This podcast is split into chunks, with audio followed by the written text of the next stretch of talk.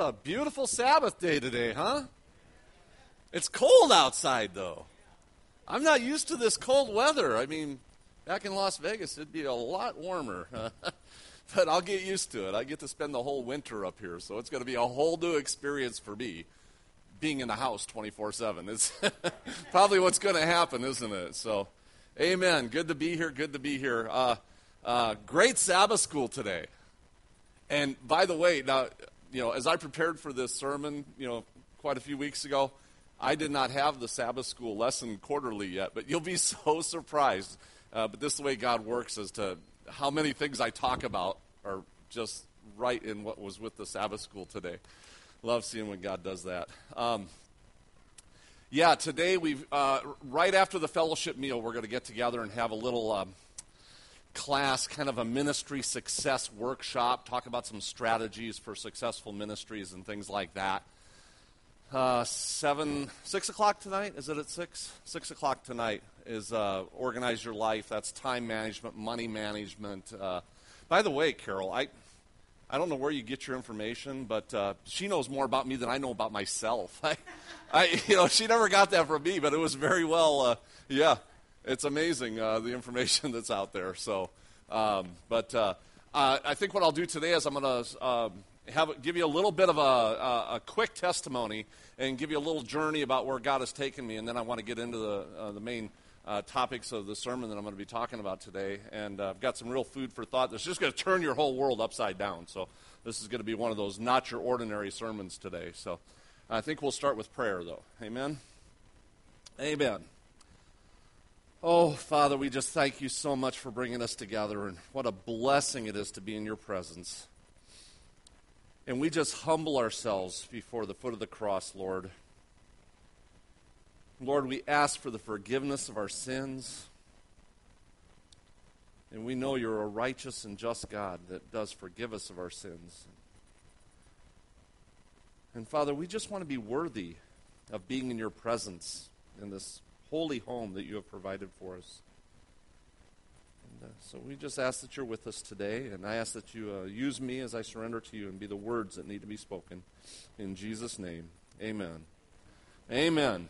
Yeah, we got to be in forgiveness. That's a big thing. In fact, let me share this with you real quick when I'm thinking about it. It's in Kings. 1 Kings, let me find it real quick here for you. 1 Kings 14:8, in fact. It's three times in Kings, but I know 1 Kings 14:8. Here. Now this is God talking. And it says, 1 Kings 14:8, and it says, "And tore the kingdom away from the house of David, and gave it to you, and yet you have not been as my servant David, who kept my commandments, and who followed me with all his heart, only to do what was right in my eyes." Now, here's God saying that David kept all his commandments. Now, wasn't David an adulterer and a murderer and a few other things? Even sent Uriah to the front lines, right? So how could God be saying that David kept all his commandments?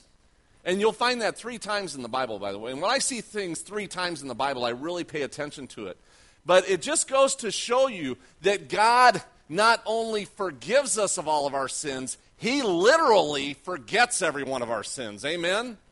I mean, that's one of the mysteries of God. We have got such a powerful God. Isaiah 43:25 says, "I, even I, am he who blots out your transgressions for my own sake and will not remember your sins." Amen? I'm telling you, what a powerful God we have. And the only person that's going to bring up those sins of the past, that's Satan coming back saying, "Remember this, remember that." It's just Satan trying to bring back those things when God has already forgiven and forgotten. So it's amazing. Now I'll save my culinary career for tomorrow. A little history of my culinary career. Back in Las Vegas, I was the youngest executive chef ever of a major casino in Las Vegas at the age of 24. And catering for celebrities like Jack Nicklaus and Montel and Styx and Journey and lots of rock bands and things like that. Business was so good catering for all these private celebrities and stuff, that, and I had my own catering company there, I went down and applied for my liquor and gaming license and opened up a casino. Now, it takes a lot to get a liquor and gaming license in Las Vegas. You've got to go through all these FBI background checks. I mean, the application fees alone are in the thousands of dollars. And I funded this myself. I didn't have any partners or anything. And so they would do their FBI background checks. They actually called my grade school teachers to see what type of character I had. That's how in-depth it is. And then after you do your entire investigation, which takes months, then you have to appear in front of this review board. And there was 5 people on my review board panel, and they're all kind of perched up in this high area. And you have to go in front of them and actually confess your sins. Yeah. And you're sitting there, yes, I did that, and I did that. And as long as you confess your sins to them, then they say, we have abolished your sins. You are now granted your gaming license. It's that crazy.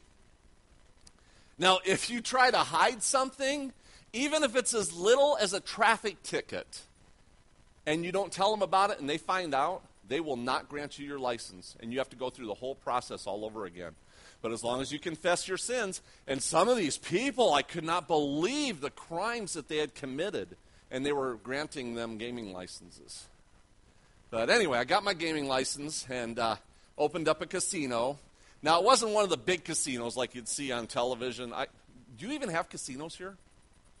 You do? Sorry. Yeah, it wasn't one of the big casinos, and it wasn't one of the itty-bitty ones either, though. My casino... my dance floor was the size of this room. And you could go in my place at 2 o'clock in the morning, and I'd have more people in my casino than you have in here right now. And let me tell you, those slot machines make a lot of money.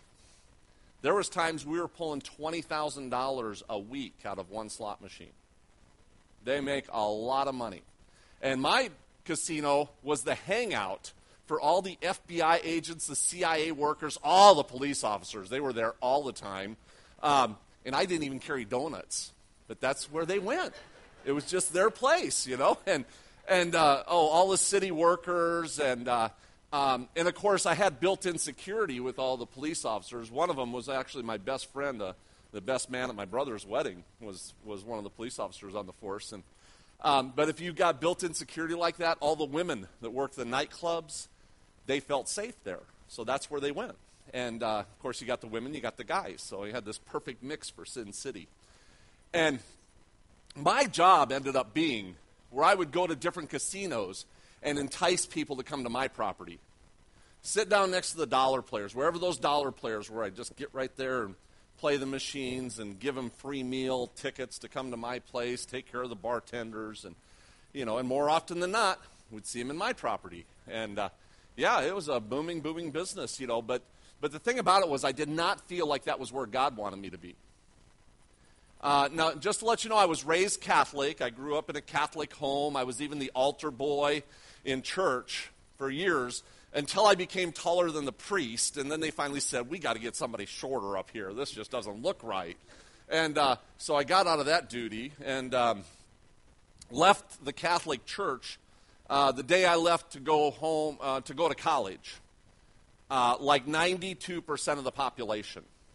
According to the Barna group, 92% of the kids leave the faith within 2 years of leaving home. And that's all faiths. But 92%, that's a staggering number. And but I was part of that 92%, and here I am in Las Vegas with, plenty of money to do anything I wanted to do, buy anything I wanted to buy. Had a crew 24 hours a day, 7 days a week, but just something wasn't right. And God was just impressing upon me. And problem was I wasn't listening to God. You know, and when you're having so much fun in Sin City, you know, you just don't pay attention to these things. But I'll tell you what, God just kept impressing upon me. He never, ever gave up on me. And he's never giving up on any one of you. Amen? He does never, ever, ever gives up on us. And he was showing me all these devastating things that were coming out of this casino business. And, I mean, we had moms all the time coming in with their half-naked kids, looking for their boyfriends or husbands who were blowing the paychecks in the slot machines. And they had that tone. They'd be walking in there like this. And my whole crew was trained. They knew how to spot it when it was coming in the door. They knew how to deal with it, break up the situation, get the kids away, get the conflict out of the building. I mean, we were very well trained, and that's how often it happened. And I had a kitchen table. We'd always get the kids fed and get them out of the situation. But, you know, these things are happening all the time, and God was just impressing upon me. I had one kid did an armed robbery the day after he blew his paycheck in the slot machines. And my bartender was showing me the article in the paper. I mean, time and time again. And God was just showing me over and over and over, you know, but still I wasn't listening to God. You know, what you got to do is look up the word listen in the dictionary. One of the definitions of the word listen in the dictionary is actually obedience. See, there's a lot of people listening to God with their ears, but they're not listening to God with their actions, doing what God is asking them to do. And I was listening to God. I heard that he had something else, but I wasn't going any farther with this. And, when they started allowing the credit cards in the casinos, that's when I was there. And my bartender had the credit card machine behind the bar, so people could just swipe their credit cards, and she'd give them money for whatever they wanted, hundreds of dollars at a time. It was just that way. One lady, I remember her swiping $100 here, $100 there. Didn't think nothing of it. And then one day I was back behind the bar doing a liquor count, and she was with my bartender saying, "Here, see if you can get $5 off this credit card." She'd pull another credit card. "Here, see if you can get $10 off that." She was, trying every card in her purse, trying to get $5 to play a slot machine. Yeah, isn't that horrible? Well, you know, that's nothing compared to finding her with a bullet in her head, committing suicide, and orphaning 3 kids. You know, that's what that business does. That's Satan's job. Destroy, rob, kill. I mean, how do you think it felt to be at that funeral? And everybody pointing the finger saying that's where the money went. You know, I never went to a funeral. You know, and I said, am I getting that desensitized by this industry that I never went to a funeral?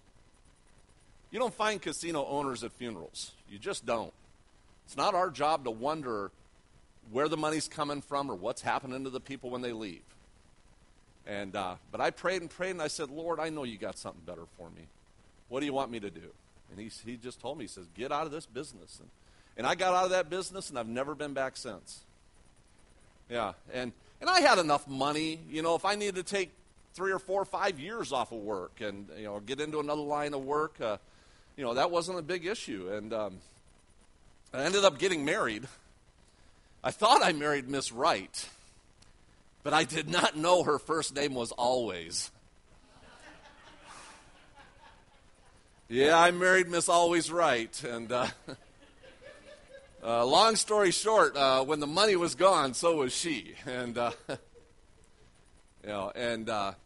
interesting part was, the closer I was getting to God, the more I was reading the Bible, the more I was praying, the farther away she was getting. You ever notice how that happens? Yeah, and but yeah, she knew how to save money. I mean, she'd save $100 on that new pair of shoes, and save $1,000 on a new car every year, and saved $10,000 on a house for her parents, and almost saved me right into bankruptcy is what she did. And I ended up so broke, but yeah, long story short, money was gone, so was she. And thank God I've got a wonderful godly wife now. What a blessing it is to have a godly woman in your life. Amen? Yeah, she couldn't be with me this weekend, but yeah, what an absolute blessing she is, Brenda. And but yeah, here I was, basically penniless, with nothing, you know, God tests a lot of people, like we were talking about this morning. He tries a lot of people and tests them in different ways, and, you know, a lot of people, you know, he tests them through their prosperity, and other people, he's trying them through their poverty, you know, and you look at the richest neighborhoods in the country. They have the least amount of churches, and they do the least amount of tithing. Because they're like, what do I need God for? I got everything I need. And then when people hit rock bottom, they give up on God. They're like, oh, we tried it your way. They're testing God in a way they should not be testing God. You know, and I said to myself, no, I'm not going to give up on the Lord. I said, I know that he's refining me and changing me, and I said, I'm going to get even closer to Christ. And I started spending time on my knees every single day. Now, let me tell you, 15 minutes a day on your knees, that is 1% of your day. And if you will just start spending 1% of your day with Christ, he'll change your life. Just 1%. And it doesn't happen in one day or 5 or 10 or a month. It was week after week and month after month and year after year after year of being on my knees, praying every day, reading, studying every single day. You know, I started going to different churches in Las Vegas. Went to over 200 churches. Whatever sins you want, Vegas has a church for you. Oh, yeah. It's crazy. They have churches inside the casinos. And I'm not talking about the chapels you get married at. I'm talking actual pastors that rent out property to have their church in the casinos. I know pastors that actually meet with the congregation before service to have cocktails at the bars. Other pastors actually have cocktails up on the pulpit when they're preaching. One pastor, I have an article in the paper, he actually gives classes on how to play slot machines after service. And he justifies it with the Bible. I have talked to him. He's like, well, the wealth of the wicked is laid up for the just. So if you're not winning on the slot machines, then you're not right with God. And I'm like, excuse me? And you're supposed to be giving him your tithing dollars? I mean, finally I quit going to church altogether. I said, you know what? I can't go to these two-verse Charlies. They just take two verses of the Bible, and that's what they live by. And but yeah, a lot of churches. I went to multiple times there and years of doing that. But I stayed in study. I stayed in prayer. I stayed reading the Bible every day. And for years, I never went to church. And then I ran across 3ABN on television, which I see you have 3ABN here. I'm getting it on my rabbit ears out here. Yeah, so that's a good thing. And I'm watching 3ABN, and I'm like, they're teaching the whole message. I didn't know there was a church out there that was teaching the whole message. And the more I'm watching, they're just validating what God had just spent the last 10 years teaching me. And I knew about the Sabbath from my brother, who's married to a Jewish girl. And I was like, why aren't people honoring the Sabbath like they're supposed to? And I was kind of convicting on it before I even watched 3ABN. And I'm like, but everything they were just validating over and over and over. And I started sending 3ABN checks. I was like, you guys are doing such a good job, you know. And went to a Paradise Church in Las Vegas. And as soon as I went there, I was like, wow, this is amazing. They're teaching the whole message.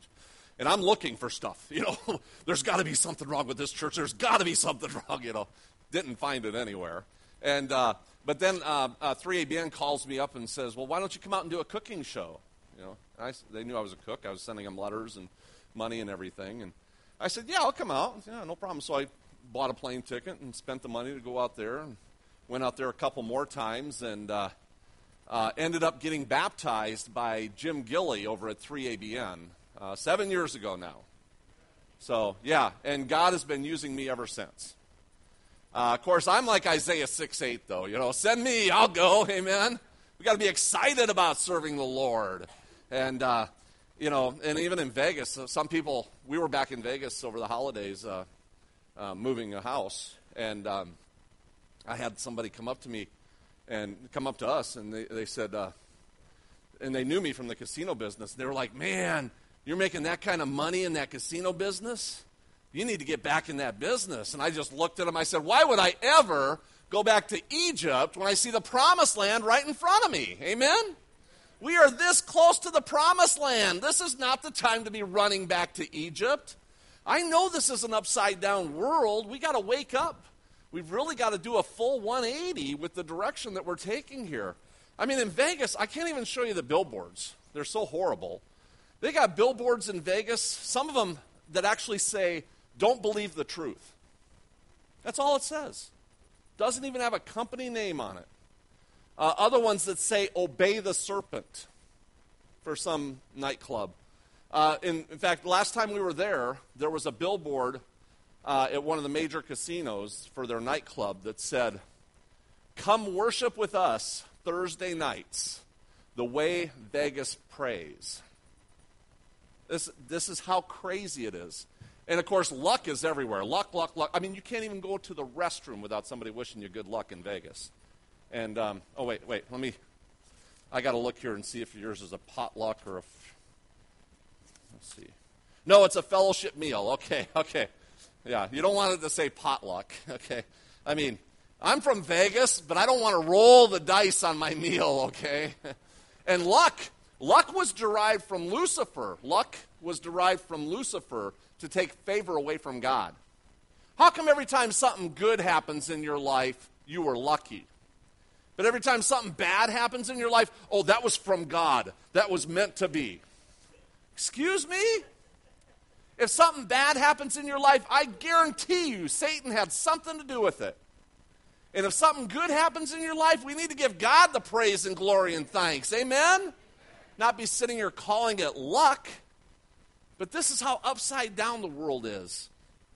And I'll tell you what, touring around the country, I never charge. I've never charged a church for food costs, traveling expenses, and we just do a donation, and God has provided every single step of the way. Yeah, it's amazing. Even Alaska and Hawaii, airfare, hotels, God has provided every single step of the way. It's just been amazing. And I'll tell you, some of these places I go to might have 35 people in their congregation. 50 people show up to the cooking show. And a lot of, sometimes I get people saying, Mark, why do you mess with those churches? You know, all these other people that do events and musicians and stuff, because they're all going after the big churches and the money churches. And I just looked, last time it happened, I just looked at them and I said, well, why don't you? Doesn't God want us going everywhere? I mean, I go to churches that have prison bars on the windows in gang areas, little churches with 12 people in their congregation. One church had 12 people in their congregation. 50 people showed up to the cooking show. Yeah, it's Atlanta, Georgia, gang area, prison bars on the windows. They were dealing drugs outside all day long, flagging down cars. And we had 100 people show up at the cooking show. Went back there the next year, same pastor. Out of those 100 people that were at that cooking show, 8 people who had never been in a Seventh-day Adventist church before came to the cooking show. 8 of them that were in baptismal classes, and 3 of them had already been baptized. And the second time, instead of 100, we had 225 people show up. You know, it's just the way it works. In fact, just like 3 days ago, Jim Gilley's son-in-law called me up and said that one guy who came to the cooking show who just felt impressed to go, this was earlier this year, he just got baptized last week. Never been in a, he was like, well, I don't know why I'm here, but I just, So I'm telling you, invite friends to the cooking show. It's such a wonderful thing to, and we just have fun. It's just a motivational type of class. So, but that's and God just keeps me on that journey. Right now we built a studio to do film production. We got that done, and now we're going to be filming all winter to get you videos that you can air in church, and the list goes on and on. So that'd be really interesting to see how God does that. Just keep taking steps. And we'll talk more about that after lunch. But I just want to share with you how upside down this world is. And because of that, there's a couple things that we really, really need, okay? We need action, we need direction, and we need discernment, okay? ADD. Not the kind of ADD that you get from the chemicals and all the kids' cereals and stuff. Okay, we need godly ADD. Action, direction, and discernment. Action, James 1:22. Be ye not just hearers of the word, but be doers of the word. Amen. Direction, let me go to Psalms here real quick. Because, see, this is the upside-down world. There's so many people saying, Lord, give me direction. Which is good sometimes. But I'm going to go to Psalms 5:3. Let me go 5:3. Psalms 5:3. because this is the kind of direction we need. Psalms 5:3, my voice you shall hear in the morning, O Lord. In the morning I will direct it to you, and I will look up. So more importantly than asking God for direction is to direct yourself to him. That's the kind of direction we got. Not this gimme direction. Let's just turn it around and say, I give you my life to direct. You have to direct yourself to him in order for him to direct through you. You see how that works? That's the kind of direction we need. And then discernment, you can go a little bit farther over to Proverbs here, and I'm going to go Proverbs 2:3, because discernment is so important. Ellen White talks about discernment more than any other subject in the Bible. Look it up on the internet. You will find row after row after row, page after page after page about discernment. Proverbs 2:3. Yes, if you cry out for discernment and lift up your voice for understanding, if you seek her as silver and search for her as hidden treasure, then you will understand the fear of the Lord and find the knowledge of God. We need action, we need direction, and we need discernment, because this is such an upside-down world. And I want to share with you how upside down it really is. And I'm going to start with, let me start with Hosea 12:6, because this is how upside down, this is going to take your action right into it too. Hosea 12:6. Now, if you have, let's say, a NIV Bible, the NIV version is going to say, wait for the Lord. Now, my Bible here is a New King James Version, and it says to wait on your God continually. And the original translation actually says to serve the Lord always. So here's different Bibles out there that go from the original to serve the Lord always to waiting for the Lord. Isn't that like the exact opposite? They're kind of bipolar here, isn't it? So we got to understand, there is a time to wait for the Lord, amen? But in this particular case, you're supposed to wait on the Lord like a waiter or waitress waits on somebody in a restaurant. With action, doing things. That's what waiting on the Lord is. But Satan will change one word here. He'll change one word there. He just does these little itty-bitty changes that nobody ever notices. And then over generations later, people finally realize it's just like the Sabbath. I mean, that took hundreds of years, for Sunday to be built up and for the Sabbath to be pressed down. Satan's plan took hundreds of years for that to happen. And if you really study that out, you'll see that. I mean, but that's why we've got to understand all these little tricks that Satan is doing. Another thing that Satan does is what we call the bundling effect. He bundles definitions together. Right now, Satan is literally putting people in a state of hope. That's what's happening. And I got funny looks. I got to share this with you here. Let me see. Yeah, hope. Oh, Satan's doing the hope thing on the whole world. Here, now you got to get this. This is going to blow you away. These are definitions of hope in the Bible. Here we go. There's some good ones. Safety, confidence, trust, a place of refuge, assurance, confidence. You know, there's some good ones. But these are definitions of hope in the Bible too. Without care. Carelessness is a definition of hope in the Bible. To be careless. To attach oneself, the folly of relying upon any other type of security, strongly contrasted with depending on God alone. So they're bipolar, hope. One who is overconfident and shows no caution whatsoever. These are actual definitions of hope. And my favorite one, an expressed sense of resignation. There is nothing more one can do.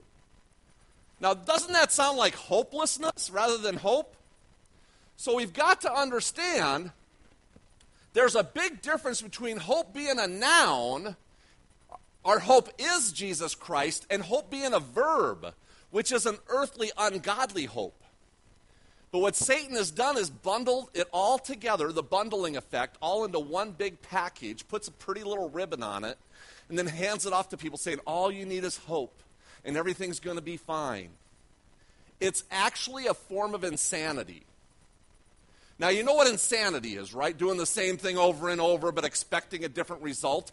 That's what people are doing with hope today. They're hoping for the same thing over and over, but expecting a different result. They're hoping they get a job without ever actually looking for a job. You know, they're hoping that administrations can do something, or they're hoping the economy changes. They're hoping their health will change without ever changing their lifestyle. It's crazy. It's absolute insanity. I mean, is there going to be hope in heaven? No, because we're going to have our hope fulfilled in heaven. Amen? And see, that's the way we need to be here on earth right now, is having our hope fulfilled, knowing that Jesus Christ is our Lord and Savior, not hoping that he is our Lord and Savior. Are you catching the differences here? But Satan does this bundling effect. He wants everything bundled together so you don't realize the truths of the Bible. I mean, he's doing the same thing with faith. Oh, from the Sabbath school today, I had to keep quiet here for a minute. Faith. Oh, man. Let me share this with you here. In fact, I'm going to go to James 2:14. I got to find it here. James 2:14. Faith. There's so many people out there that actually believe that we are saved by faith. We are saved by faith, but it's not your faith that's saving you. There are so many people that think, my faith is what saves me. If your faith is what saves you, then what do you need a Savior for? Amen? You cannot save yourself. So obviously, your faith cannot save you. And God's faith, I need James. James 2:14, I think, is where we were going. What does it profit, my brethren, if someone says he has faith but does not have works? Can faith save him? And the answer is no. Now, we've got to understand there's a difference between faith in Christ, which is our faith, and faith of Christ, which is the saving faith. The faith, the saving faith, we are saved by faith, is that covenant that Christ has with us. That is the saving faith. We have to understand the difference between these different faiths. Amen? This is what I'm showing you. But it's always about I. I have faith. I. Philippians 4:13. I can do all things through Christ who strengthens me, right? Look at the original text. It says something totally different. It doesn't say, I can do all things. It says, I do all things through Christ who strengthens me. Isn't that an amazing difference between I can, being self, and I do, which is humbling yourself, allowing Christ to go work through you? Huge difference, but this whole world is on this I. I can. And we got to understand that we can't, but God can. You know, and now, Satan's been working on grace so heavily over the years. I mean, grace used to be something so precious and so reverent, and it's just got cheaper and cheaper and cheaper over generations. Now we're looking at free grace for everybody. Oh, this is a big movement. Free grace, free grace, free grace. I would much rather hear it be called priceless grace. Do you know the price that was paid on the cross for this grace that people today take so frivolously? And nowadays, people are expecting their grace. They're even demanding their grace.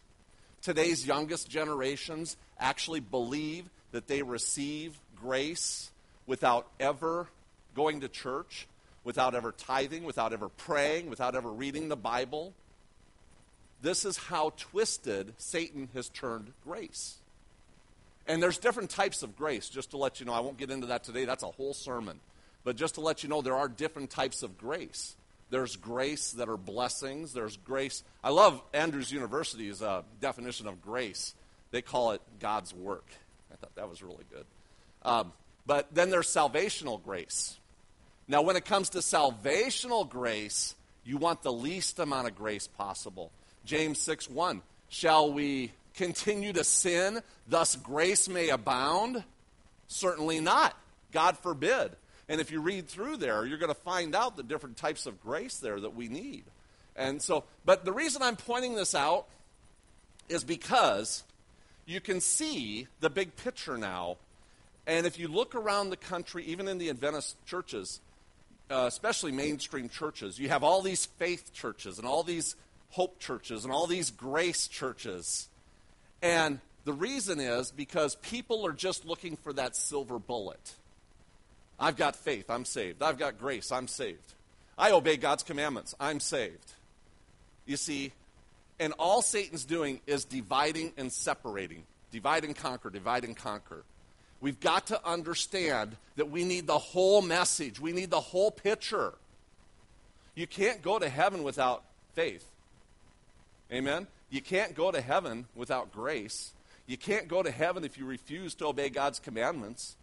So we've got to understand that we need the whole picture. We cannot let Satan divide. And nowadays, even the newest churches, it's all the love churches. Just market love. Just put the love of Christ out there. You know, and mainstream says, well, as long as you love your neighbor and as long as you're a good person, and you know, then you'll be saved. And it's like, but that's really not what the Bible teaches. You know, love is the way we conduct ourselves. It's not a salvation. You know, we need to conduct ourselves properly. But this is how upside down the world is. And that's why I wanted to share this with you, just to give you a little wake-up call as to how Satan's doing things so craftily, and we need to be aware of these things. And we need the whole picture of the Bible, not just bits and pieces of it.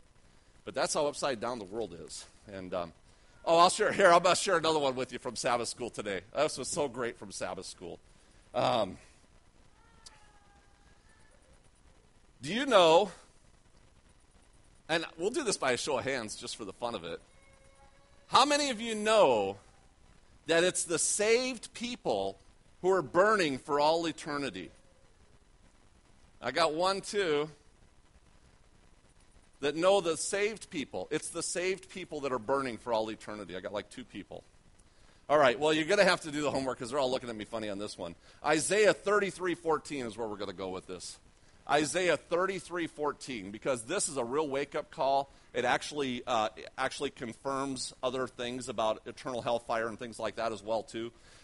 Isaiah 33:14. The sinners in Zion are afraid. Fearfulness has seized the hypocrites. Who among you shall dwell with the devouring fire? Who among us shall dwell with everlasting burnings? Here's the answer. He who walks righteously and speaks upright. He who despises the gain of oppressions, who gestures with his hands refusing bribes, who stops his ear from hearing bloodshed, and shuts his eyes from seeing evil. He will dwell on high. His place of defense will be the fortress of rocks. Bread will be given to him, and his water will be sure. See, it's the saved people that are burning for all eternity. Look at Hebrews 12:29. It says, God is a consuming fire. And we are going to be in the presence of this consuming fire for all eternity. But we will not be harmed. Look at Shadrach, Meshach, and Abednego. When they went through the fiery furnace, they were not harmed in any way, shape, or form because they were in the presence of the Lord. Remember, there was another in there. And see, it's the people who are not saved, who cannot stand to be in the presence of the Lord that are going to get burned up and end up being the ashes under our feet. Right? Is this really catching on to you now? And I'm thinking about this, and I'm like, well, if we're going to be on fire for all eternity, why don't we be on fire for the Lord now? Amen? Oh, we got to quit being this lukewarm Laodicea mentality church. Oh, I'm telling you, there's around the country, I find so many people that have a pride. Oh, we're the Laodicea church. We are the last church before Christ returns. Well, that's true if you're looking at a chronological order. But in the end day, when Christ returns, there is another church here. And that's the Philadelphia church. And you guys can look this up, but I'm going to go to Revelation 3:10. You should read all about the churches in the end in Revelation. But Revelation 3:10 is talking about the Philadelphia church. And it says, because you have kept my command to persevere, I will also keep you from the hour of trial which shall come upon the whole world to test those who dwell on it. Behold, I'm coming quickly. Hold fast to what you have, that no one may take your crown. He who overcomes, I will make him a pillar in the temple of my God, and he shall go out no more. So this is what I'm trying to say, is we need to transform our hearts and our minds from being a Laodicea church into a Philadelphia church.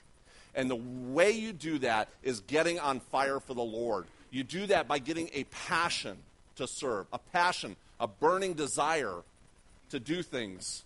Action, direction, discernment. We've got to do things. One of the best things you can do is be a part of ministries. You know, God is always asking you to do something. You know, and there's so many people out there that say, okay, I've got to get up and sing a song today, or I've got to do this for the church. How about I get to do this? I get to serve the Lord. I'm so privileged that I get to go around the country, you know, being able to serve the Lord in this way. It's an absolute blessing. But that's how upside down the world is. And let me tell you, there's too many people only giving God 10%. They're only giving God 30%.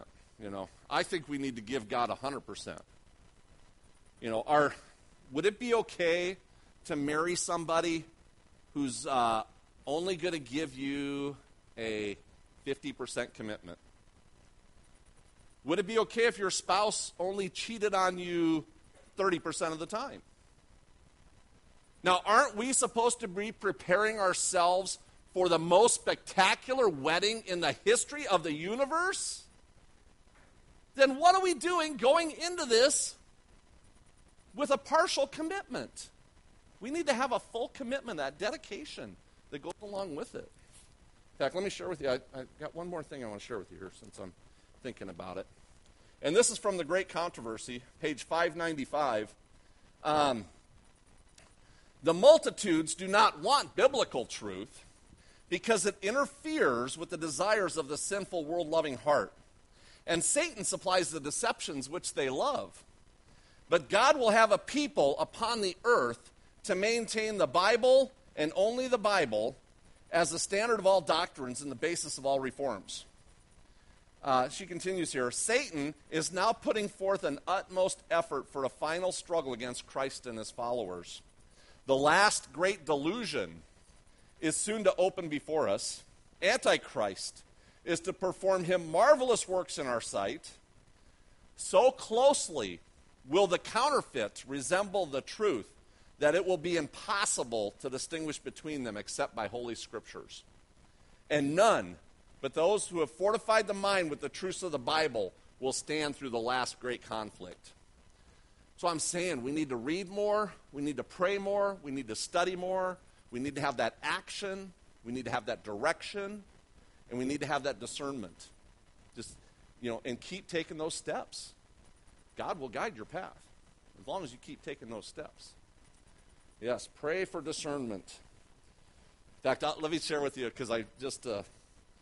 I'm in the middle of a letter here that I'm writing to my prison lady. I've got a lady in prison. Her name's Erin. She's serving a life sentence for murder. Born and raised Seventh-day Adventist. Killed a woman and her unborn baby. And she's serving a life sentence. In Vegas, just got into the drugs and the Vegas lifestyle. And she's been, I think, 8 or 9 years in prison now. And her aunt gave me call and wanted me to write her a letter, so I did, and we've been pen pals now for maybe 7 years, and I've visited her many times, and I'll tell you what a change she's had in her life. She decided to rededicate her life to Christ, and she quit working on the Sabbath. They punished her, put her in a room with 20 girls. That's what they do to people that don't work. But God gave her an opening to work Monday through Friday at the loading docks. And she's been working there for years. And I send her letter after letter after letter. Every single step, you know, sanctification and salvation and forgiveness, and the list goes on. She ended up, a couple of years ago, asking the boss at the loading docks if she could bring in a portable baptismal. And the guy said, yeah, and there's a Pastor Al that comes from northern Nevada down there. And she had a baptism in prison, baptized 19 girls in prison. And over the years, I don't know how many, probably a dozen baptisms. I know the biggest baptism she had 29 girls baptized in prison. This is a girl in prison doing more than most of us are doing out here. And I'll tell you what, she has got to have discernment because people are coming up to her. They want to confide in her, and they're testing her to see if she's worthy for them to confide in. And so she, and even the guards have told me that she's the real deal. And when people have problems like the prisoners, they send them to her for counseling. I mean, she's just on fire for the Lord. She is just rock solid and on fire, and it's amazing. Not letting everything bounces off of her. So, yeah, but, pray for her. Aaron's her name. Jeremiah 29:11-13. For I know the thoughts that I think toward you, says the Lord, thoughts of peace and not of evil, to give you a future and a hope. Then you will call upon me and go and pray to me, and I will listen to you, and you will seek me and find me when you search for me with all your heart. God has a purpose for every single one of us. All we have to do is open our hearts and allow him to come into our hearts, change us from the inside out, and put that fire and that passion in our hearts to serve him, to love him, to follow him. Take those steps. Commit your life to Christ. Expand the life that he has given you so that your life can be the gift to him that he has given you. Amen. Lord, we thank you so much for this day, and we thank you for the blessing of this beautiful Sabbath. And we know that Satan keeps shooting these arrows at us left and right, and bigger arrows.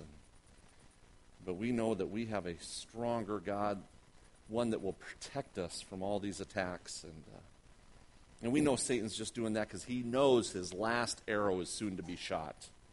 And you're taking us home for all eternity. So let us leave today, Lord, taking this Sabbath day not only as a day of reverence, but a day of celebration, a mirror image of that 1,000-year Sabbath that you have waiting for us just around the corner. Can't wait till those trumpets sound. In Jesus' name, amen.